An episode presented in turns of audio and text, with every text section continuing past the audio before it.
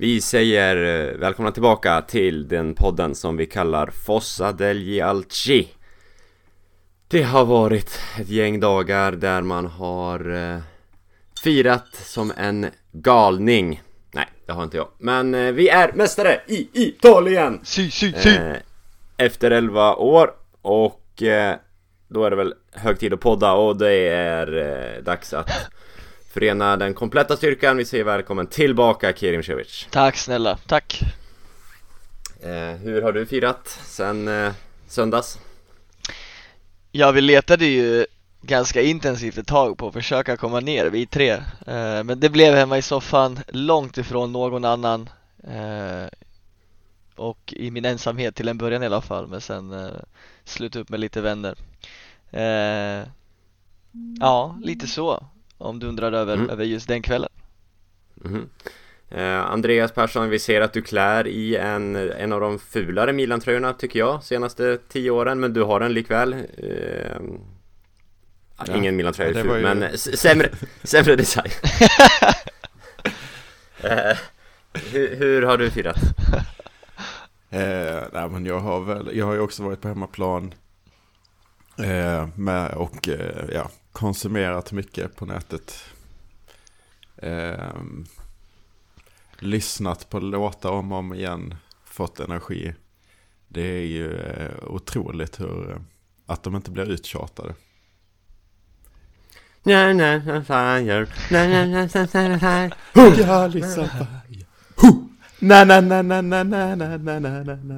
Nej men dagens avsnitt, vi tänkte vi, vi går igenom truppen från A till Ö eller från 1 till 83 kanske eh, och tar det därifrån. Det kommer bli att vi berör allt, hoppas jag.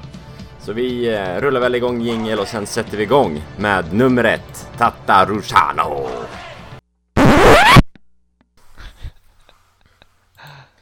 Alltså det är har vi- avsnittsnummer Tatarisano.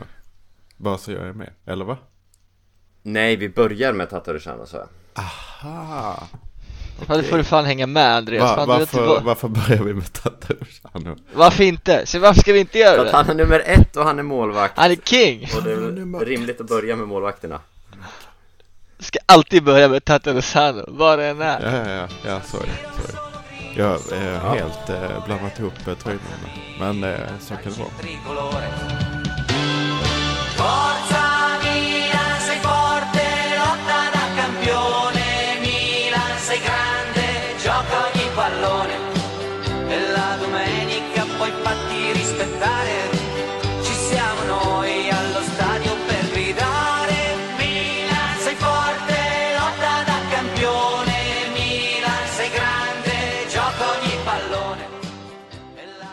Eh, vi börjar med nummer ett.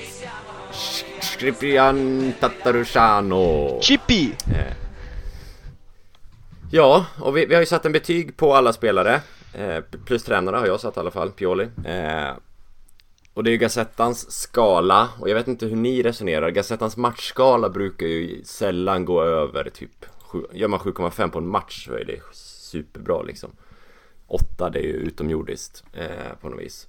Men eh, säsongsbetyg brukar ju tendera att bli något högre. Så, det, så har jag jobbat också. Så att vi är överens om skalan bara. Hur, hur har ni tänkt?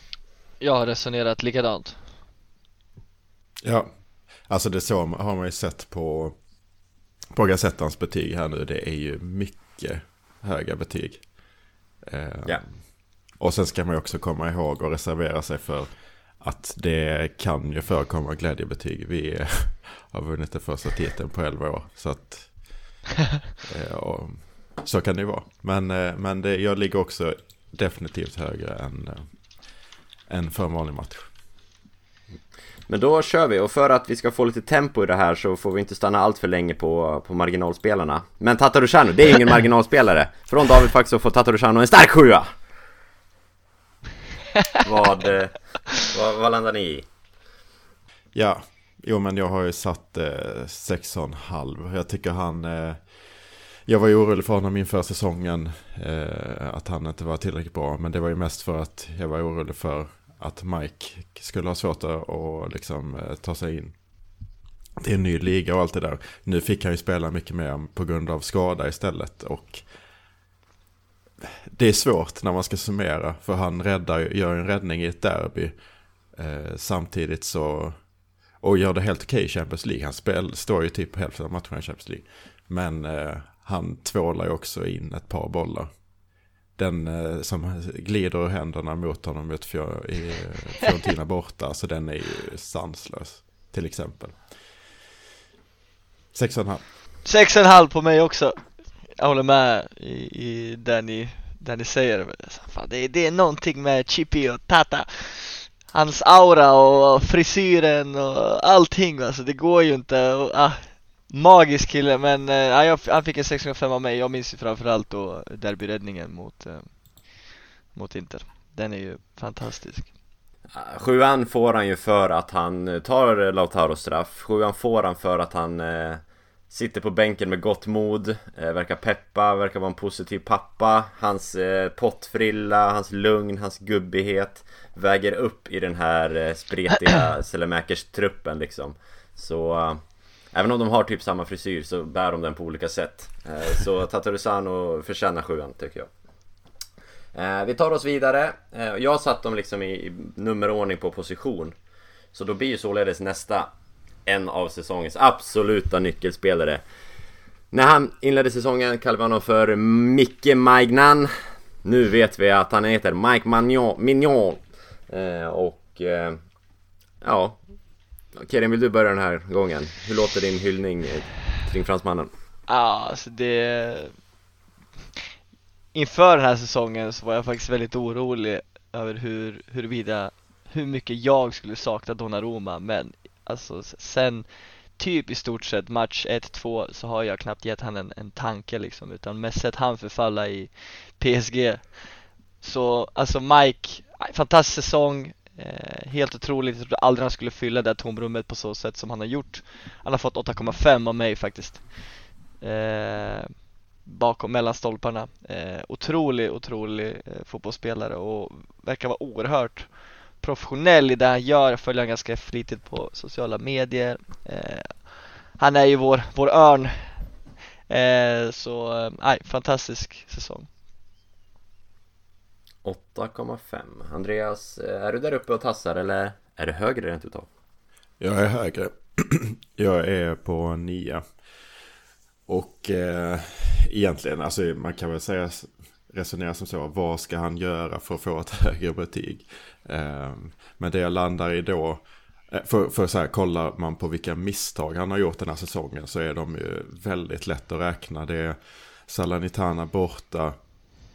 Där han eh, kastar in en kasse tycker jag det första och sen så eh, är han nära på orsak ett mål till. Det blev 2-2 i den matchen men, men eh, han är ute utanför straffområdet och eh, kommer helt snett på det. Eh, och sen i Champions League, Liverpool sista matchen. Båda målen där så styr han ut returen eh, rakt ut till Liverpool-spelaren mitt i banan. Mm. Det, det hade han kunnat göra bättre. Men det är alltså på en hel säsong är det det enda jag kan komma och tänka att han har gjort dåligt. Och han har ju väldigt många matchavgörande eh, räddningar. Han kommer in till en ny liga, till ett helt nytt lag, liksom helt nytt målvaktssätt som vi resonerar. Alla de här farhågorna som vi resonerade, eller jag framförallt lyfte för innan säsongen. Trots det kommer han in. Det som också drar ner det lite, och då, det kan man ju tycka är orättvist, men han är ju borta två månader. Eh, och spelar således inte vissa, många viktiga matcher. Men det kan han ju inte hjälpa på sitt sätt. Men samtidigt så kan man ju inte heller sätta en tia eller eh, nio och en halva på någon som eh, spelar en match och sen är borta och är fantastisk i den matchen, gör fyra mål och sen är borta hela säsongen. Alltså det, det för mig väger det in. Men jag är liksom... Eh, och det, det är inte bara off, alltså det defensiva, alla superräddningar, rent sp- spelet med fötterna har ju liksom Pioli hyllat och, eh, också. Som är en nyckel till vårt, vårt upp, vår uppspelsfas, eh, i vår uppspelsfas. Och, och inte bara hur skicklig han är offensivt, han, och han har ju assist den här säsongen också. Eh, Mm. han har ju också en väldigt bra värderingsförmåga, vilka, vilka, hur han ska sköta upp spelen. Så att alltså det är sån eh, oerhörd prestation tycker jag. Eh, och jag skulle eh, vilja lyfta honom som hela Europas bästa värvning den här säsongen.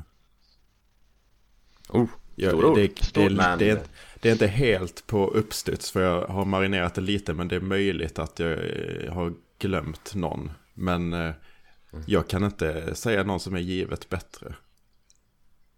Nej. Nej, på uppstuds. Jag har inte tänkt i de termerna, men det gör nog inte jag heller.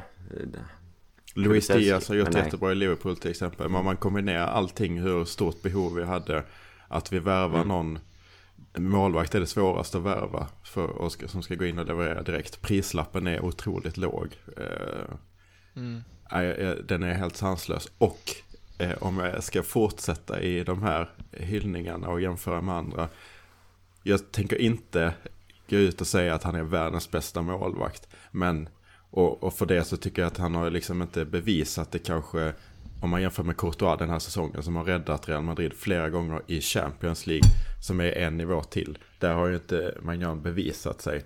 Men om man bara kollar på hur han spelar och egenskaper och sånt där. Så kan jag inte se någon målvakt i världen som är uppenbart bättre. Nej, och uppenbart mer avgörande för sin klubb. Eh, det var det jag, jag gick på och det var det du var inne på. För mig får han också en nia. Mike Magnan är eh, en helt otrolig målvakt och jag har inte saknat Donnarumma heller. Det finns inte så mycket mer att, att tillägga. Eh, jag minns, liksom, jag kollade igenom säsongens alla mål. Jag älskar de eh, compilations. Mina gjorde den själv än såg jag nu, men jag kollade på någon på YouTube några dagar tidigare. Första matchen, eh, så är det ju Don, eller Magnan som ligger bakom Brahim Diaz första mål i första matchen liksom. Så han satte i tonen direkt i första matchen Med sin crossboll på Calabria som kommer runt och lägger in det till Diaz där. Så Nej, han ska väl ha, han har väl en eller två hockeyassist och en eller två assist liksom. Ska väl ha två, den någon offside hit och dit. Men Ja, nej, helt otroligt. Helt otroligt. Eh, Och idag skulle jag inte bytt, bytt honom mot Donnarumma. Aldrig, Hade inte bytt, hade inte Nej, bytt absolut. Sen, aldrig. Sen, sen är det en annan diskussion med kontrakt, ålder och italiensk hit och dit, men det tar vi inte idag. Eh, Mirante har fått ett streck av mig. Eh, Ja. Så jag tänker att vi inte stannar där. Han spelar väl ingenting. Jag tror inte det. Nej. Senza voto. är ju alltid fint att Ja, säga. snygg, snygg är han dock. En av de snyggaste i truppen. Eh, Okej. Och eh, då går vi över till eh, backlinjen. Milan, Milan, puoi conquistar. Con il numero due. Davide. Davide! Calabria Enligt Astrid Ajdarevic så är det högerbackspositionen vi måste förstärka till nästa år Högerbacken med Calabria, Florenzi och Kalulu. Det är där vi behöver förstärka. Japp eh, Jag kan börja den här gången, jag har satt en sjua på Calabria eh, Och eh, jag, jag kan, kan tyckas lågt eh, i en säsong där vi släpper in ganska få mål Eh, Men, men jag tycker att Calabria var mer framstående och mer dominant i spelet eh, i fjol faktiskt. Alltså, kanske var det för att han exponerades mer i, en, i ett svajare, svajigare lag. Men eh, han har varit borta en del, eh, han har inte bidragit lika mycket offensivt som, som i fjol kanske när han gjorde, jag var en av truppens eh, säsongens bästa spelare. Eh, så men med ett stort Milan-hjärta, han har burit kaptensbindeln här sista halvåret om inte mer. Eh, Men en sjua, det är en stark sjua. Det är nästan så att jag sätter sju och en halv här i, i, i inspelande stund Men ja, där omkring landar jag på Calabria. Kerim? Ja men jag har satt 7,5 där på Calabria. Eh, Det är svårt. Full, alltså fullt godkänd säsong givetvis. Jag håller med dig om att han var bättre i fjol och eh, fortfarande bär han upp binden med bravur, eh, gör det bra, sliter hårt varje match, gör sitt jobb. Och jag håller väl ingenstans med Astrid att vi nödvändigtvis i första taget behöver förstärka där. Men det är så svårt att dra sig från att exempelvis eh, jämföra med vår vänsterkant. Eh, det, det, blir någonstans naturligt att man gör det och där är det ju liksom Det är svårt att matcha en Theo som springer igenom hela Atalanta och sätter den i bortre liksom. Eh, men, men, men någonstans försöker man ju ändå, okej, okay, har vi en så pass bra spelare där så är ju önsketänkandet att den på andra sidan är minst lika bra. Eh, och jag tror att eh, Men samtidigt så ja ah, det är inte lika enkelt men, men Salamakers eller Messias framför sig som, som inte är i samma nivå överhuvudtaget som en Le, Leao som, som också serverar och, eh, och underlättar för, för ytterbackspositionen. Eh, men jag tycker Calabria absolut förtjänar en 7,5 eh, För mig är han kanske nästan uppe och nosar lite högre. Eh, 7,7 då. Eh, Men, men eh, där någonstans. Den egna skalan.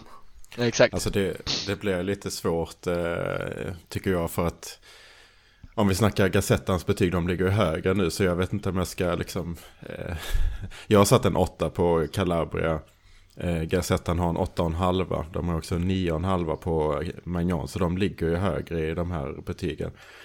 Eh, så det är kanske inte superintressant specifikt vilka siffror. För att det handlar om liksom vilken, vilken eh, mall man går efter. Eh, men jag håller med om resonemanget. Det jag kan sticka in med är att han har ju haft skador. Och ändå så är han så oerhört jämn och håller en så låg eh, lägstanivå. Som väl egentligen är kanske lägst i, eller högst i, vad sa jag nu? Jag menar hög lägstanivå om jag sa någonting annat. som kanske är högst eh, av alla i, eh, i laget nästan. Han är oerhört jämn och att göra det med skador är dessutom extra imponerande. Visst, han är inte lika delaktig i offensiven som Theo, men det är ändå två mål och tre assist. Okej, okay, liksom med tanke på det du säger att han har högerkanten är inte alls lika delaktig. Eh, så att eh, de faktorerna talar väldigt mycket för honom. Alltså att ersätta honom, det, det finns inte på kartan för mig. Han är, eh, Eh, han är ju en egen produkt, vilket väger väldigt tungt. Då räcker det inte med en, att värva en ytterback som är liksom en nivå högre. Utan då ska det vara två nivåer högre för att det ska vara värt det för mig. Och två, en ytterback som är två nivåer högre än Calabria tycker inte jag finns, helt seriöst. Jag tycker att han är väldigt eh, stabil. Och det är lätt att, och, eh, nu när man eh, har eh, Theos mål mot Atalanta eh, på näthinnan fortfarande. Men eh, vi ska komma ihåg hur det sett ut för, alltså i mitten av den här säsongen så var jag så sjukt lack på Theo. Han har gjort en jätte, jag tycker Theo har gjort en jättebra eh, vår. Eh, kanske hans bästa vår faktiskt. Eh, sett, men nu ska vi inte prata om honom. Men hans höst var, var någonting helt annat. Eh, och eh, där var Calabria, jag höll honom som bättre då. Alltså bättre än Theo. För att, eh, och, och det är just den här jämnheten som är, är eh, imponerande. och han är liksom så stabil. Han går aldrig, aldrig bort sig defensivt. Och det är inte så att han är värdelös offensivt. Utan han har två mål själv. Och det är ju inte bara... Eh, och, och inläggen när han kommer upp blir, är nästan alltid liksom väl... De, det, det, ser ju inte lika extraordinärt ut som när Theo drar eh, åtta spelare liksom. Men, eh, men det är väldigt funktionellt.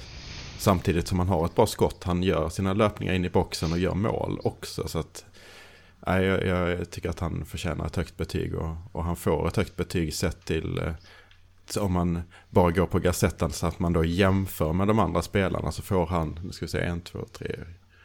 Alltså han får ju över medel i, i startelvan. Ja. Nej men så är det. Och jämföra med Gazettans skala, det, det blir kanske skevt beroende på hur vi har tänkt lite. Men eh, stor säsong av Calabria som nästa säsong kommer vara kapten. Med allra största sannolikhet, för vi ska prata om den nuvarande kaptenen strax. Först ska vi bara säga vilken siffra vi har satt på Fode Ballo Touré. Inget argument. Sex. Ja, sex. Nej, fem. Underkänd. Första underkända. Mm. Ja, Okej, ja. Hårt. Vi går vidare. Eh, Alessio, Andreas, Kopia, Romagnoli.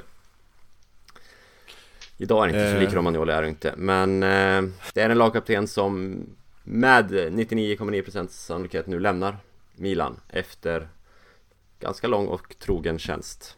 Eh, Mm. en säsong på bänken i mångt och mycket. Andra halvan i alla fall. Hur tänker du Andreas? Eh, eh betygsmässigt har jag satt en sjua. Eh, jag är inte lika säker på att det bara är 0,01 promilles chans att han, eh, nej 0,01 procent så att han stannar. Chans att han stannar jag kanske har lite högre hopp. Eh, det beror lite på vad han får för alternativ och, och eh, massa olika saker. Jag säger gärna att han stannar för att eh, jag tycker att han är utmärkt komplement i truppen. Eh, Eh, nu ser det ju verkligen ut som att det är Kalulu som ska vara ordinarie, men att ha honom som eh, ett alternativ. Eh, han har ju helt andra egenskaper som kan vara nyttiga och man behöver fem mittbackar eller fyra minst. Så att jag säger gärna att han stannar. Jag tycker att det var fint att han som kapten fick lyfta scudetton Eh, visst kan man känna också att det här med Calabria som har ju varit kapten på plan för det mesta kanske också är intresserad av det. Men förhoppningsvis får han många andra chanser. Men eh, just att eh, Romagnoli får lyfta den när han... Eh, det blir lite som en symbol som han har varit med under hela den här... Det som kallas banter era. Jag gillar inte riktigt det namnet men... Eh, under de tiderna där det har gått sämre har han hela tiden varit med och då var han kanske den bästa spelaren i laget i princip. Han var eh, med Donnarumma högst värderad. Eh, Han var oerhört bra och riktades till eh, klubbar som var bättre då, Juventus till exempel. När vi Barcelona. satt lägre och han inte exponerades för, för sin brist på snabbhet lika mycket. Så att han valde att stanna då eh, och då tycker jag att det var en fin gest eh, och fin eh, symbolik att han fick lyfta bucklan innan han lämnar om han nu gör det. Tror du han lämnar Kerim? Och vilken nuffra har han fått? Jag tror han lämnar. Eh, kanske inte med lika hög procentandel som du tror, men, men jag tror att han lämnar. Eh, jag... Alessio kommer ju alltid ha en, en särskild plats. Det är och mycket på grund av, som Andreas säger, liksom att eh, han var med under det kall- så kallade banter era och gjorde det väldigt, väldigt bra. och Var nog förmodligen, jag är enig där, kanske den bästa spelaren som vi har, som vi hade. Eh, jag har satt 6,5 på Alessio. Eh, och man skulle lika gärna kunna trycka en sexa där men den lilla 0,5 får han just för att jag ändå har så pass starka minnen utav honom och att han har varit med så pass länge eh, och har så pass viktig plats eh, i vår historia. Eh, så jag är också väldigt, väldigt glad att han faktiskt fick stå där i slutet och, och kröna den här Milan-karriären med, med bucklan. Efter att först ha blivit tillrättavisad av Zlatan Ibrahimovic. Sen fick jag lyfta det. så att eh, Hänger, 6,5. hänger alla med på vad du menar? Förklara vad du menar Ja alla men jag vet, eh, det är väl en, en sekvens som är lite i, det är lite jättetydlig, det var ju du som snappade upp det tror jag, jag såg det inte heller själv först. Men där han står på podiet och ska precis lyfta bucklan och då ser man Ibra frenetiskt vevandes med armarna eh, och säger åt han kliv ner, kliv ner! Väldigt tydligt gestikulerande med sina armar. Och då gör såklart Alessio det Zlatan Ibrahimovic säger, kliver ner och lyfter bucklan framför allihopa. Så eh, ja, härlig sekvens bara. Eh, och säger väl mycket om många saker. Men en 6,5 av mig. Han får en 6,5 av mig också. Eh, jag har inte så mycket att tillägga. Jag tackar honom för hans tid. Jag tror det blir Lazio. Det är ju fint för en fotbollsromantiker som jag ändå ibland är i alla fall Att han får spela i sitt favoritlag. Eh, vilket det ju faktiskt är. Så jag hoppas att han går till Lazio för hans skull. Det vore kul faktiskt för, för honom. Och det känns som en bra match just nu. Alltså Acerbi är väl out och Romagnoli är väl ett, en liten level upp från Acerbi kan jag tycka så Känns som det passar bra Kan han bli lång, långvarig kapten i Lazio kanske Eh, nästa är nummer 19. Tåget från... Eh, ja, var är han ens född? Är han född i Madrid eller var är han född? Theo Hernandez. Fransman är han i alla fall. Hur som, skitsamma. Eh, Theo får av mig en 8. Vi minns målet mot Atalanta, vi minns eh, de offensiva, vi minns eh, de löjliga danserna på innerplan i Sassuolo. Men eh, som du var inne på Andreas så gör han en ganska svag höstsäsong där han är lite loj. Eh, kändes inte alls som han kom upp i samma nivå i år som han gjorde i fjol. Då då. Eh, sen höjer han sig extremt på våren när Leao också kommer igång lite mer. Så en åtta, ett superstarkt betyg såklart. Eh, han är världens bästa vänsterback offensivt. Så mycket vill jag i alla fall säga. Det är väl inte direkt att sticka ut hakan jättemycket men Nej, eh, en framtidsspelare som eh, jag hoppas att Milan kan bygga på Även om man osar ju PSG eller Real om honom tyvärr men Ja, en åtta från mig Andreas 8,5. Eh, återigen det här med, med skalor och sådär. Gazetten har 9,5 här, vilket jag tycker är... Det, det sticker ut. För eh, som sagt, hans eh, höst var eh, direkt svag, verkligen. Jag vill, vill understryka det för att bara, inte bara det att han inte lyckades så mycket offensivt. Det var ju problematiskt defensivt, verkligen. Och då fick man ju det sämsta av de två världarna. Men nu på eh, våren, jag vet att det har pratats i många sammanhang om att han eh, inte har gjort lika mycket offensivt som han gjorde förra säsongen. Och det må så vara, men det har ju sett så sjukt mycket bättre ut defensivt. Alltså det är, för visst förra säsongen, det var, det var riktig show offensivt. Men han spelar ju nästan alltid typ 1-1 mot sig själv. För att det var alltid något mål som kom på hans kant. Med liksom lite varierande grad av hur stor groda det var från hans sida. Nu är det inte många, nu, okej vi släpper aldrig in mål så det är inte konstigt. Men det är ju inte många misstag defensivt och det är ett jättestort eh, steg framåt. För att eh, ska man spela ytterback så, så måste man ju sköta defensiven också. Så att eh, ja, jag, jag tycker att det är ett väldigt stort steg framåt för honom. Ja, jag håller med. Jag är enig. Jag, jag har satt betyget på 8,5. Eh, och i, min, i, min, i mina ögon så upplever jag att just eftersom vi har varit så pass starka defensivt att, att mittbackarna får väldigt mycket mer beröm än vad exempelvis ytterbackarna får eh, eller övriga spelare. Jag tycker att Theo har varit en, Theos utveckling av det defensiva spelet har ju varit en enorm faktor, är min upplevelse, till att vi har släppt in så pass få mål, särskilt nu under slutet av liksom säsongen. Eh, han har verkligen utvecklat det så enormt mycket. Så jag tycker inte jag det nödvändigtvis är ett problem i att han har blivit, eller att det har blivit på bekostnad av hans offensiv. För att vi har ju, vi har ju en Leao som gör vad fan han vill precis framför honom. Och det behövs inte en Theo som går varje minut liksom eh, som ett tåg för att, för att skapa saker. Så att den, alltså i större effekt tror jag att han har bidragit mer defensivt än, än offensivt. Förstår ni vad jag menar när jag säger så? Eh, Mm. Att, att det, det har blivit betydligt viktigare del i en förändring i, i det som har skett. Eh, så 8,5 är på Theo från mig. Då får du äran att fortsätta med nummer 20 Kerim Och det är ju Ignacio Abate Mm. Då får du berätta vem det är vi ska prata om för jag är ingen mästare på tröjnummer som du är. Pierre är, eh. Pierre Ja det är Kalulu, just det Kalulu. mm. Ja men vad vad finns att säga egentligen? Jag vet inte, alltså jag har lite svårt att sätta det här för att sen han kom in som mittback så skulle han kunna få en 10 av mig men, men han, har, han, han har ju inte spelat faktiskt ärligt talat så pass mycket genom hela säsongen. Alltså det är ju nu mot slutet, eller mot slutet, låt säga sista fjärdedelen som han faktiskt kontinuerligt har tagit den platsen han har gjort. Alltså cementerat sin plats bredvid Tomori. Eh, och gjort det helt, helt otroligt, otroligt bra. Alltså den om vi pratar nu liksom toppvärvningar så är väl det här i nivå med Magnan i förhållande till pris och effekt som han har fått ut. Alltså det här är ju helt otroligt. Och eh, Kalulu får en åtta av mig.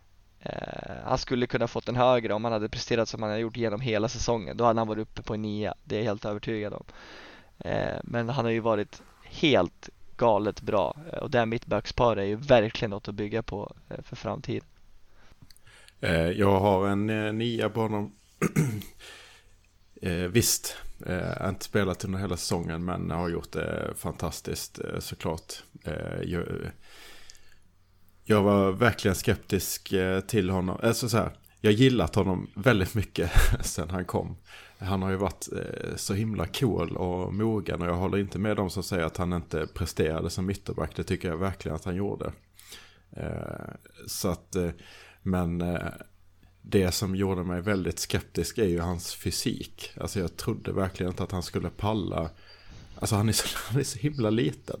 Eh, det borde inte gå. Tycker jag och det är därför jag vill ha liksom komplementspelare som Romagnoli eh, mot vissa motstånd. Eh, som eh, när man möter, ja men säg ett Inter som har Dzeko och sen tre mittbackar på hörnor. Ja men så spelar Kalulu och det, okej de gör mål på hörna men det är Perisic som kommer in och, och slår in den med fötterna liksom. Jag fattar inte det. men eh, nej, han är Nej, han är så otroligt cool för eh, sin ålder. Eh, Det, Mm. det är, jag är helt paff av hans prestationer. Han får en 8,5 av mig Och då landar vi väl mitt emellan er två Inget mer att tillägga egentligen Cool kille. Eh, När han kom in med champagneflaskan så blev Ja, alltså, han, han, höjde, han höjde sin nivå där, jag trodde inte han hade det i sig. Han känns så extremt blyg. Och det finns en video på Milans sociala medier så här, Där de typ sätter en GoPro i hans panna en träningsdag. Och alla Okej. typ driver med honom för han är så tyst och blyg liksom. Den heter Point of View. Alltså, Point of, alltså ja, hans, hans perspektiv. Så eh, det kan ni titta på, sök den på Milans YouTube eller så Han är en Det var ju kille, med- men han tar det, för var, det var med champagneflaskan han gick från 8,5 till 9 för mig. Det. Eh, nästa är hans radarpartner eh, Fick Tomori eh, Tomori som eh, uttagen i landslaget igen Tydligen så kan han konkurrera med Maguire anses det eh, Jag ger, eh, ska vi se vad, vad jag skrev jag ger Tomori en nia den här säsongen. Han har varit den kontinuerliga mittbacken som har spelat. När det har ändrats om bredvid honom så har han varit där hela tiden. Eh, få dåliga matcher. Eh, sitter, besitter en extrem snabbhet som har räddat oss. Och jag kan inte göra annat än att tänka på Thiago Silva 2011 eh, Alltså alla mina tankar går till Thiago Silva typ hela tiden. Möjligtvis något sämre med fötterna men alltså Ja.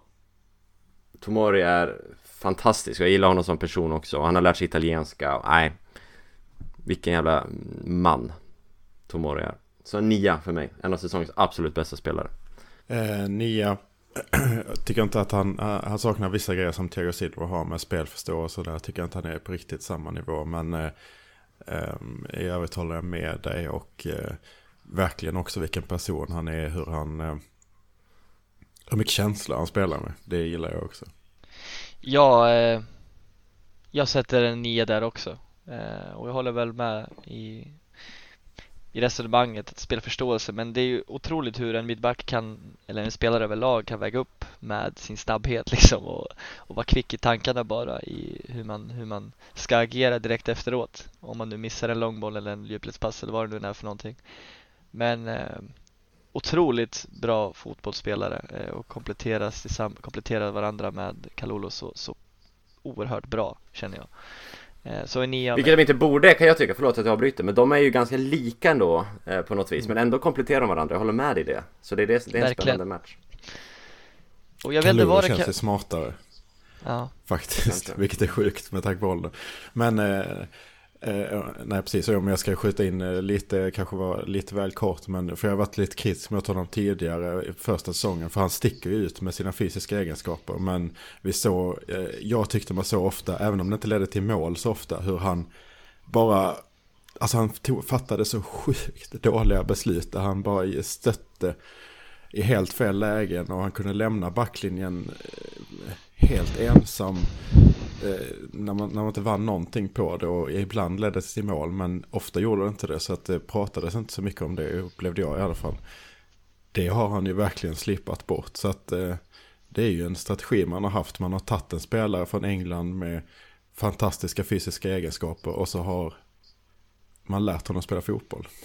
Eh, man har lärt honom spela försvarsspel så som man kan i Italien. Och det har ju lyckats väldigt väl. Ja, och nu landslaget för honom igen. Hoppas att han lyfts av det. Dags för Andreas favoritspelare i Milan, nummer 25. Nej, jag skojar bara. Nu, nu är jag för snabb. Nummer 24, Andreas eh, neighbor. Eh, vikingen från eh, Odense, eller något. Jag vet inte var han kommer ifrån. Han ser ut att komma från Odense. Simon Kjær får en 6,5 av mig för att säsongen blir så pass kort. Ehm, ja, alltså jag älskar Simon Kjær men skadan är vad det är.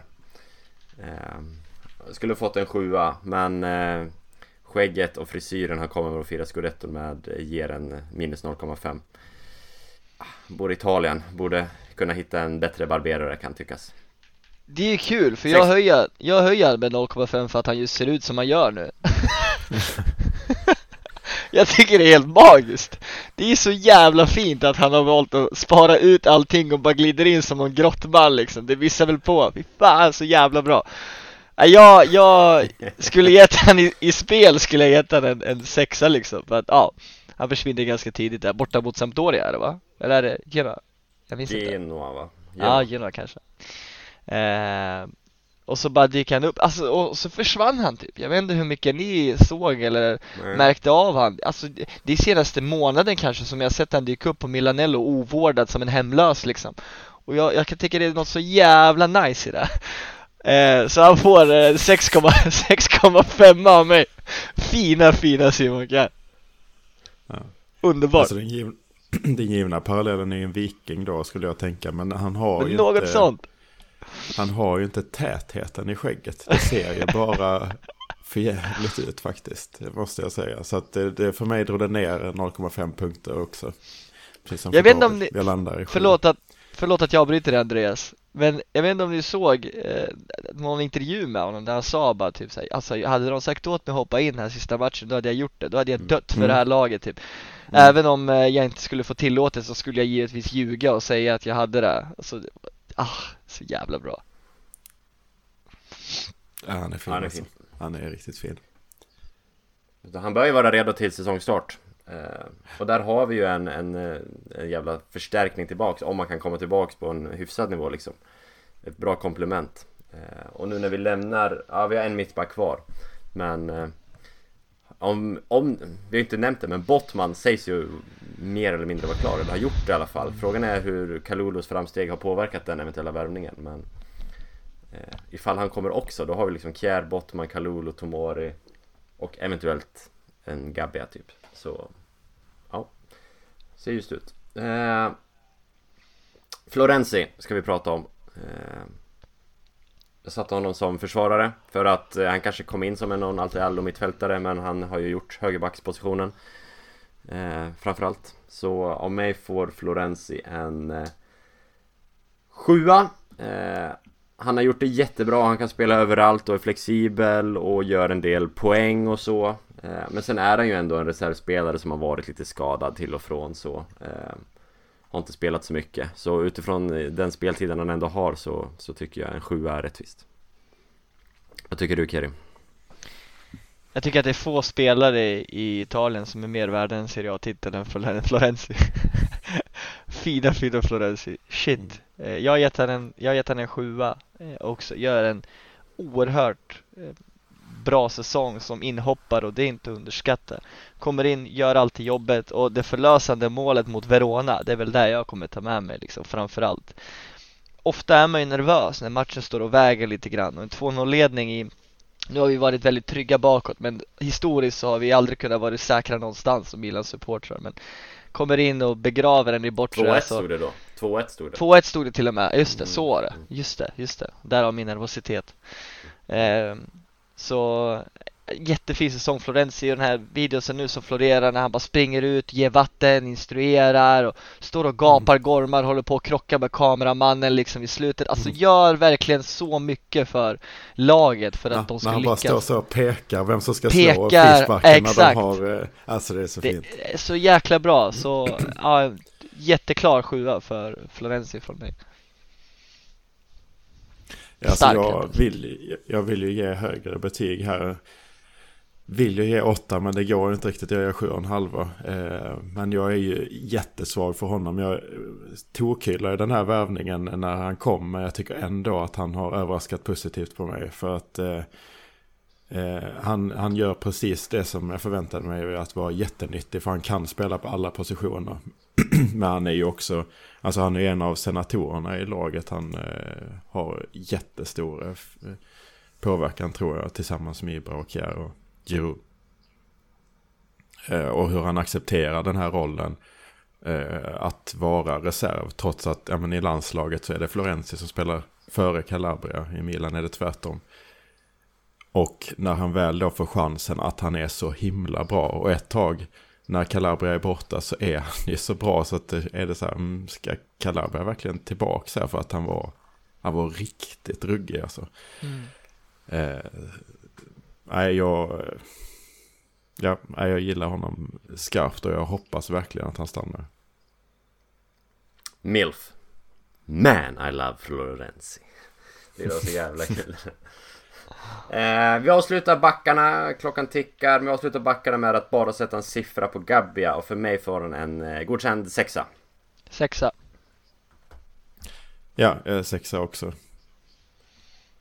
Vi- Visst, man ska ju komma ihåg att vi, alltså han spelar ju mot Roma till exempel. Han kommer ju ändå in och, och levererar. Så att, eh, nej, sex och en halva t- tar jag. Milan, Milan corre va, più nessun ti fermerà. Milan, Milan, il mondo intero puoi conquistar. Inleder med nummer fyra och Andreas, eh, lägg ut eh, några ord om Ismael Benazer tack. Eh, vår eh, bästa mittfältare i slutet av säsongen tycker, äh, det är fan svårt, Tonali avgör ju också. Men jag, jag eh, har ju förundrats lite över att han har spelat lite, eh, lite. Eh, för jag tycker att han är bättre än Kessie. Eh, sen har han ju varit borta, båda var borta under Afcon och sådär. Vilket gör det lite svårt. Samtidigt har han ett par, två avgörande mål. Eh, båda på liksom halvvolley utanför straffområdet som är i princip identiska. Eh, som, eh, ja, utan dem så hade vi inte vunnit. Det, det är när mot Bologna och det andra är borta på Sardinien va? När det står och väger. Var det Cagliari eller var det Genoa? Ja. Minns inte. Ja, Kanske men var jag, tror det Mm. jag tror det är Cagliari alltså. Eh, det blev ju liksom 1-0 i den matchen och då går vi upp i serieledning om jag inte minns fel. Eh, så att... Eh, men det är svårt, han spelar så pass lite så jag ger honom 7,5. Jag kan säga att jag gör eh, med samma resonemang 7,5 också. Älskar Florens, eller jag gör jag också, men jag älskar Benazer. Men Samma, Eh. 7,5 på mig också. Och han känns ju så given att bygga en framtid kring invid eh, Mm. Tonali nu när När Kessie faktiskt försvinner Och vem som var bäst i slutet? Jag tyckte Kessie var bra också så det Alla tre mittfältare höjde sista 5-6 matcherna Men alltså framförallt så har han ju helt andra egenskaper. Det, det känns ju Ja. som, fo- folk pratar om Tonali och visst Tonali är skickligare än Kessie men jag ser ju mer Tonali som Kessie, vi har nog pratat om det här tidigare. Ja, men eh, ja. man ser ju verkligen när Benazer inte spelar att han saknas i uppspelsfas, i att hålla i boll, i och liksom, nej. Han är, Jag tror, det är, han är jag tror, man, oerhört tror man viktig. fastnar lätt Jag tror man fastnar lätt i att eh, Tonali och Benazer är lite mindre mittfältare liksom och Mm. mm. Kessie är mer stor och bufflig liksom Men jag håller med dig eh, i den och det har vi pratat om förut eh, Innan vi tar Tonali så ska vi ta Nuden Och apropå att inte spela så spelar han ju knappt någonting Han gör en riktigt bra match Det är när han hoppar in mot Verona och på egen hand vänder den typ där han eh, slår ett inlägg eh, till någon som nickar in den om det är Zlatan Han vinner en straff och sen eh, ligger han ju bakom självmålet i slutet Sista på tilläggstid där Och för den matchen och för den tiden i Milan Och för hans stora Milan-hjärta, han är ju ändå milanista från barnsben. Det finns ju bilder på han i klacken när han är barn liksom. Och tårarna under kurvan i, i somras. Jag ger Samuel Castillejo en, en, en sexa, även om man kanske spelmässigt inte har spelat. Eh, men eh, Milanista, trogen, har accepterat sin roll i år. Sen kan man tycka att han sitter och suger ut lön, men vad fan. Nej, jag gillar Castillejo ändå och tackar honom för hans tid. Han lämnar till 100% Om vi pratar procentsats Tack Samu! 6,5 samma resonemang. Jag tycker det är bra att du lyfter det här med Verona. Att det är tråkigt att han inte får det där målet i protokollet. För utan det där insatsen eh, med tanke på det där horribla domslutet mot Verona. Där de får straff. Så behövdes ju hans mål på tilläggstid. Eh, utan den ingen titel. Och jag tycker eh, eh, att det ska minnas, eh, det är bra. Bra, jag hade tänkt säga precis samma sak och, och lyfta honom som milanista också. Så att det man kan säga är, var, med tanke på hur det sett ut på högerkanten, varför har han inte fått spela mer? För alltså så bra har det inte sett ut där. 5,5 av mig, samma resonemang. Stanna där. Bra, då är det dags att gå på en av säsongens eh, nycklar och det är Sandro Tonali Som precis har tatuerat in eh, Scudetto-pokalen på armen, såg jag Vad får han för betyg? Som Pioli Ja, Pioli satte ju sköld, alltså italienska flaggan och mm.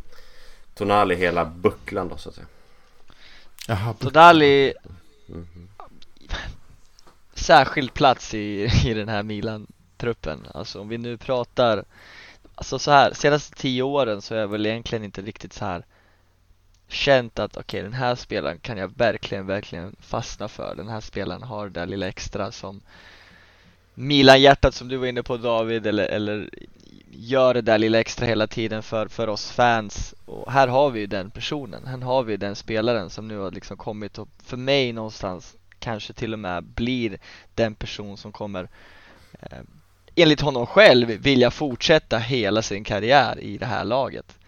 Eh, och då har vi ju helt plötsligt en legend i nivå med många andra legender. Det är ju länge kvar tills han kommer till den delen men, men bara av själva tanken att han liksom kan finnas där under en väldigt lång tid framöver det kittlar ju liksom. Eh, och han har gjort en oerhört fin säsong, särskilt nu i slutet. Alltså det, jag tänker framförallt Lazio eh, borta. Alltså det, det är så pass avgörande och viktiga insatser. Eh, Verona var han ju helt fantastisk mot också här i slutet där han går upp i en, i en ny form av roll eh, som släpande eh, och gör det med bravur.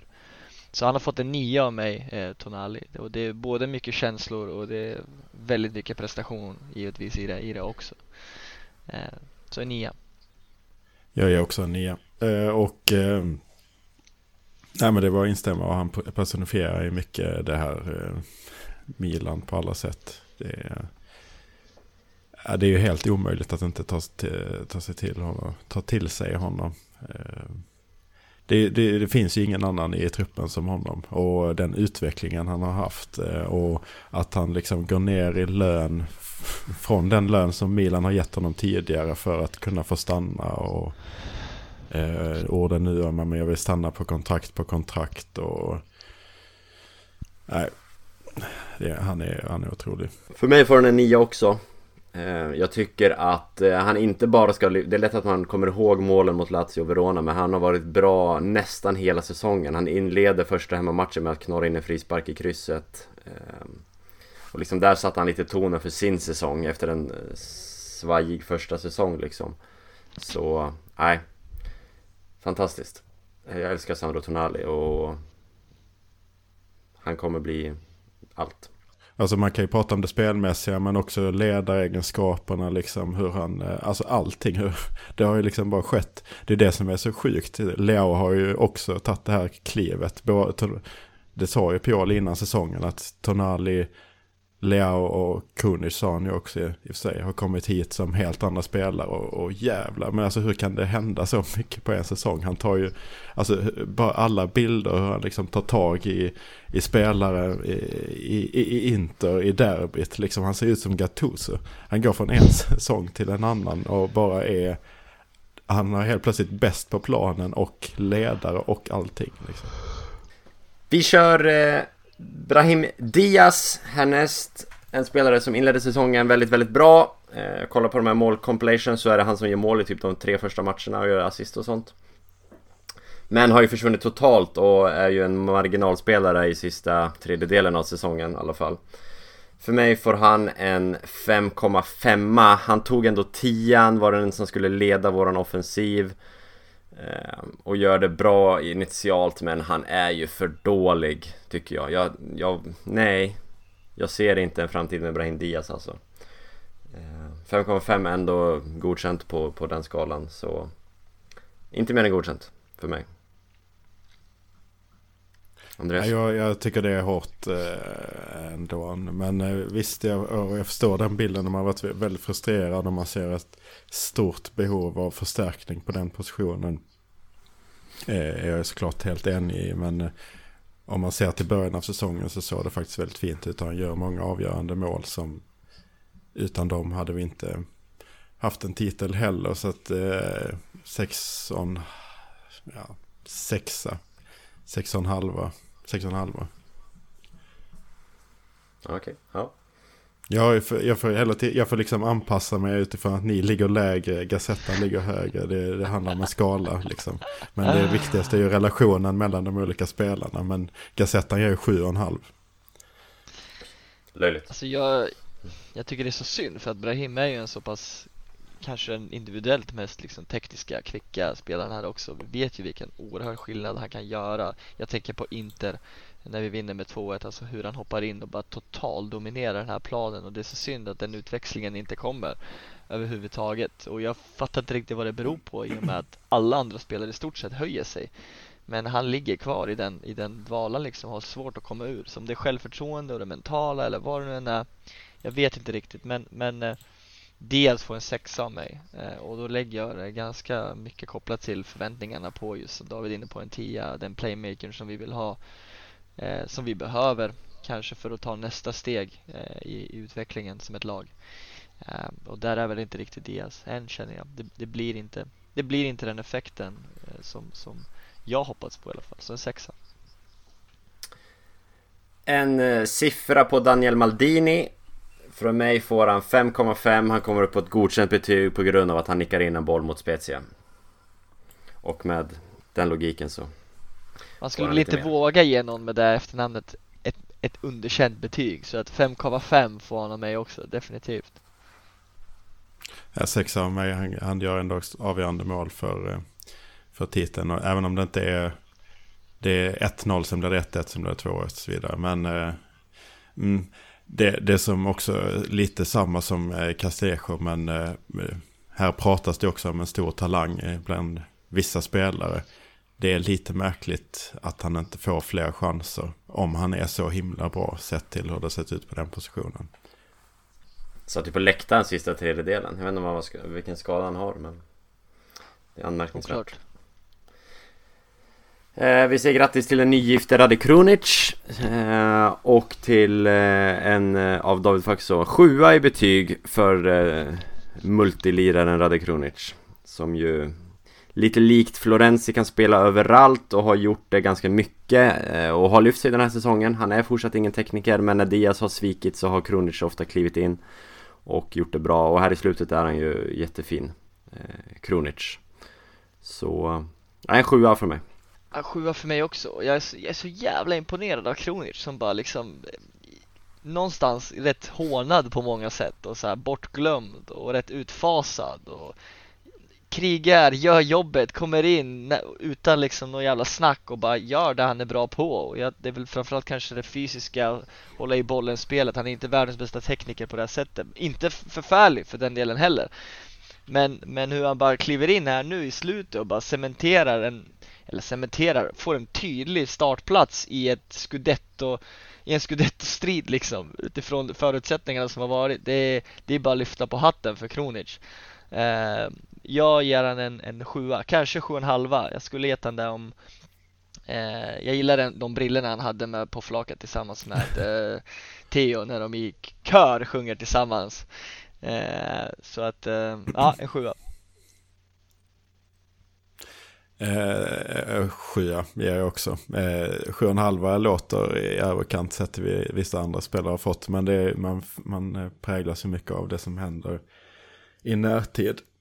men eh, jag håller med i allt det ni säger. Men eh, samtidigt inga mål på hela säsongen och så vidare. Men eh, jag, jag, tycker att det, det, blir lite, lite underskattat eh, rent tekniskt som du är inne på, eh, eh och han har ju den här frisparken, då var det förra säsongen som bara smäller. Det är ju ett helt sjukt skott. Eh, jag tror att han har eh, mer teknik i sig än, än det har framstått när han har hoppat in och, och det liksom är väldigt tydligt från kommentatorshåll att ja, men här kommer en grovjobbare in, nu ska man ändra på systemet för att det ska liksom stängas ner och så vidare. Det, jag tycker det är lite hårt mot hans tekniska Ja, eh, så här, ovärdigt hånad i simor studion upplever jag. Mm. Alltså så här, nästan hånskrattad åt, åt det tekniska. Mm. Jag tycker väl inte, jag håller med dig. Jag tycker inte han Det är, är väl jävla... Bosniens bästa spelare eller? ja, han blev utvald till det här så det är ju framför en viss eh, interspelare, så det är ganska kul. Det är också att när han kommer in, ja nu stark, stark i boxen och stark på huvudet. Det är han som slår alla frisparkar. Han, man kan inte nicka, det är han som slår in dem. Ja, det är märkligt. Så, ja. Nästa är eh, Junior Messias. För mig får han en eh, sexa. Alltså, han är nog inte bättre än så här och det är ju bra. Eh, och han, han glänser till stundtals men i de här stora matcherna så tycker jag inte han riktigt han, han håller. Han, är, han har ingen liksom pace och hans teknik håller inte hela vägen. Men visst, han gör, gör ett par baljor och gör det första i Champions va, mot, mot Atletico där. Eh, så... Det är nästan nu att jag vill ge honom 6,5 men eh, 6 har jag skrivit jag får väl stå fast vid vad det jag säger. Jag ger en 7 då för att dra upp hans eh, snitt. Eh, men visst, det är, svårt att sätta betyg på den där för det är en eh, dysfunktionell eh, högerkant. Men samtidigt han var skadad mycket i början av säsongen. Och när man kollar återigen på de här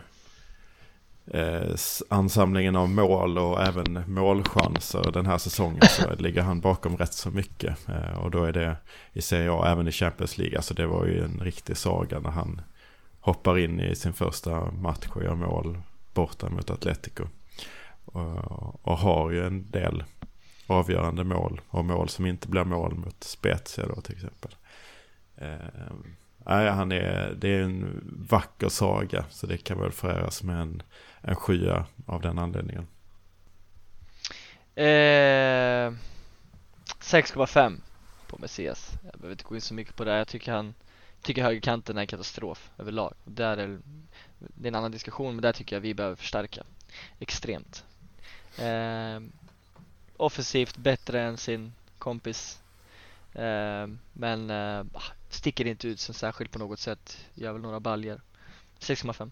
Nästa gubbe så tror jag nästan vi får landa i bara en siffra här alltså eh, Och en kort kommentar eventuellt men eh, till och med Bakayoko Andreas, börjar du?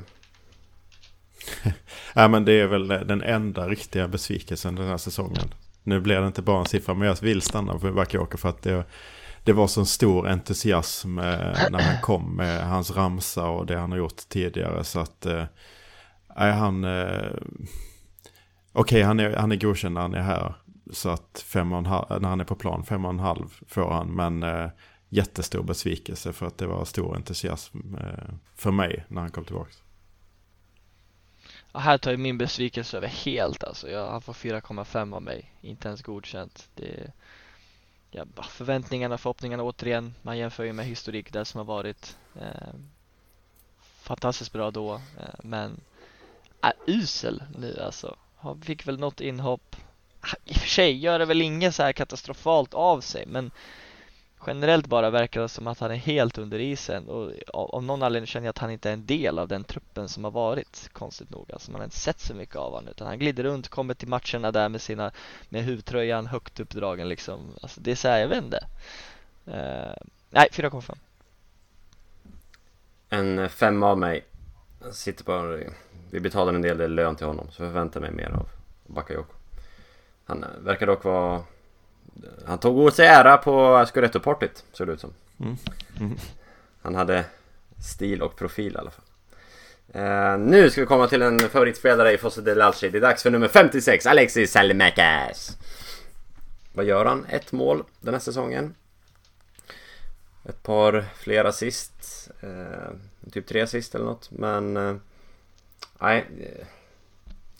Jag- Just det, jag han gör det målet där han hyllar Kjär. Ja. Jag funderade Mm. på vilket mål han gör. Men han gör det när han sen går ut med Kjär. Det är precis efter skadan. Just det. Ja. Mm. Matchen efter. Han gör väl 2-0 målet tror jag. Böjer in i vänsterskott. Men... Eh, nej, han får en sexa av mig. Jag, Sex eh, av mig också. Jag ger honom godkänt ändå, men fan vad jag har svårt. Jag, jag ville dock ha kvar honom i truppen. Messias tror jag inte på, men eh, Selemakers som ett andra val på högerkanten i nästa säsong. Bakom en stark offensiv högerytter, det, det ser jag gärna. Och han lär ju stanna, hoppas jag. Det ryktas lite, men han har ju ett lång, längre kontrakt så... Nej. Sexa. Ja, sex och en halva, samma resonemang. Det, det som fastnar framförallt i näthinnan är ju alla missade chanser. Mot Napoli till exempel, friläge och sånt där. Det, det måste göras fler poäng. Så är det ju bara. Sex av mig också. Samma resonemang. Sista mittfältaren eh, innan vi tar en bumper är ju eh, nummer 79. Ja, den behöver jag väl inte säga vem det är till er utan det är Frankesi som eh, Nu sa jag det ändå men eh, som eh, Som ju också var, om vi pratar Bakayoko besvikelse så var ju Kessi en besvikelse den här säsongen. Inledningen i alla fall eh, Om man jämför med fjolåret Då Kessi var bäst i Serie A typ. Eh, Men i år så, så försvinner han ju väldigt mycket lite i skuggan av Tonali. De tar ut varandra och då är Tonali vassare på något vis. Så eh, jag ger honom ändå en, en 6,5 eh, För att han lyfter sig andra halvan av året och här i slutet så är han ju monster monstruös för de här sista två, tre matcherna Så är han faktiskt riktigt bra. Eh, och det ska han ha. Och han gör en del mål såklart. Han sätter en del straffar och gör en, en, två mål i någon match där så Visst eh, Han är bra men det var ju ett stort hopp neråt mot fjolåret. Och sen det här med att han inte vill förlänga trots hans citat liksom. Jag gick från att älska honom på något vis till att inte känna någonting för honom rent emotionellt. Så, mm. 6,5 Jag eh, har alltid eh, märkligt, jag har aldrig tagit till mig Casio. Jag fattar inte varför, för man borde verkligen ha gjort det. Men eh, det känns ju skönt nu utifrån det här agerandet. I och för sig så vi är en supporterpodd. Jag hade tänkt ge en sjua, jag tycker, men det du säger så trillar jag ner. Jag vill inte, vill inte liksom präglas för mycket av känslor, men ett brutet löfte ett brutet löfte. Han trillar ner på 6,5 på grund av det. Eh, han är bra under, i slutet av säsongen och det, det ska man ju verkligen ge honom. Eh, och det är bra gjort sett till eh, vilken press han fick på sig som verkligen har vänt. Det var ju inte många byrop och sånt där när han eh, i slutskedet eh, och under scudetto-firandet och sånt där. Så att eh, det, är ju, präglas ju av hans eh, prestationer och alltid kriga och, och liksom eh, sådär. Men man ska också komma ihåg att han var väldigt svag i början av säsongen eh, spelmässigt tycker jag. Han, det är han som gör att vi ryker ur Champions League med sitt röda kort där mot Atletico till exempel. Vill passa på, jag vet inte hur, om jag kommer få, jag kommer inte få en annan chans. Men den matchen mot Atletico Madrid, jag satt och kollade på highlights och när jag gick igenom highlights så säger jag också vilken jäkla match det är, hemmamatchen där. Hur, om man ser på, det pratas ju mycket om att de andra Milan och, och inte har högre höjd spelmässigt, men alltså wow. Den matchen, eh, första halvtimmen där, det är ju, det är ju sjukt att vi bara leder med 1-0. Leao har den här cykelsparken i ribban Mm. från utanför straffområdet och grejer. Alltså det är sån, det är sån total kross. Sen är vi en man mindre och ändå, vi, vi, alltså Atletico har ingenting typ fram till de får det här sjuka straffen och sånt där på tilläggstid. Eh, det, men eh, eh, i början av säsongen och våra Champions League-drömmar går liksom lite i kras på grund av Kessie. Så att, eh, mm, 6,5. Så aldrig varit så lack över en domarinsats som jag var den matchen. Fy fan. Nej, nej. Sista situationen med straffen och ah, fy fan vad jag var förbannad. Men eh, Kessie får en 7 av mig. Ni har ju sagt det mesta som går att säga liksom men Precis som David sa, någonstans känner jag noll för den här eh, individen och det är ju det är på grund av mycket i mina ögon räv och fulspelet liksom i att leka med fansens känslor och, och få samtidigt lite hybris för att man gjorde en kanonsäsong förvisso förra året men hade tre ganska mediokra säsonger innan om man ska vara helt ärliga. Eh, och göra en rätt medioker säsong här men någonstans måste man ändå ge det till honom att han gör jobbet och när det väl vankas liksom titelstrid då är han fan en av de bästa på planen i flera matcher. Så att det går inte att ta ifrån honom. Någonstans är jag ändå glad att, att det blev det här slutet som det blev för Kessie och inte att det någonstans kulminerade likt Donnarumas situation. Liksom. Där finns det såklart andra faktorer som spelar roll också i och med det men, men eh, det kunde lätt ha eskalerat faktiskt. Eh, så att ja, jag är glad för Kessies skull. Ännu gladare för Milans. Hörni, vet du vad jag tänker? Att vi sätter stopp där och släpper ut det här avsnittet rätt snart. Och sen hittar vi en timme till och tar anfallarna. Där inkluderas Zlatan, vi går på Pioli och vi går på lite ledningen. Mm. Eh, så att det blir tvådelat det här avsnittet. Eh, för det finns, det är inte, vi har inte rättvist med tid för att kunna göra det här bra känner jag. Det låter bra. Ja, det finns, och bara, alltså det är inte bara spelartruppen, det finns ju Nej. saker att prata om. Det gör så, det. Eh, så i ett live inspelat redaktionsmöte här så bestämmer vi att eh, anfallarna, Pioli, ledning, många runt omkring faktorer, vi kommer säkert in på ägandebiten och sånt också. Supporterna som har varit en jävla mängd i år. Eh, corona borta och så vidare och så vidare. Vi kommer in på det i nästa del. Bra! Ja, då, då, då säger vi så för nu. Eh, tack för det här avsnittet. Eh, Andreas Kerim. Och tack för att ni har lyssnat. Och sen säger vi väl på återhörande helt enkelt. Det gör vi. Bra. Ciao. Ciao.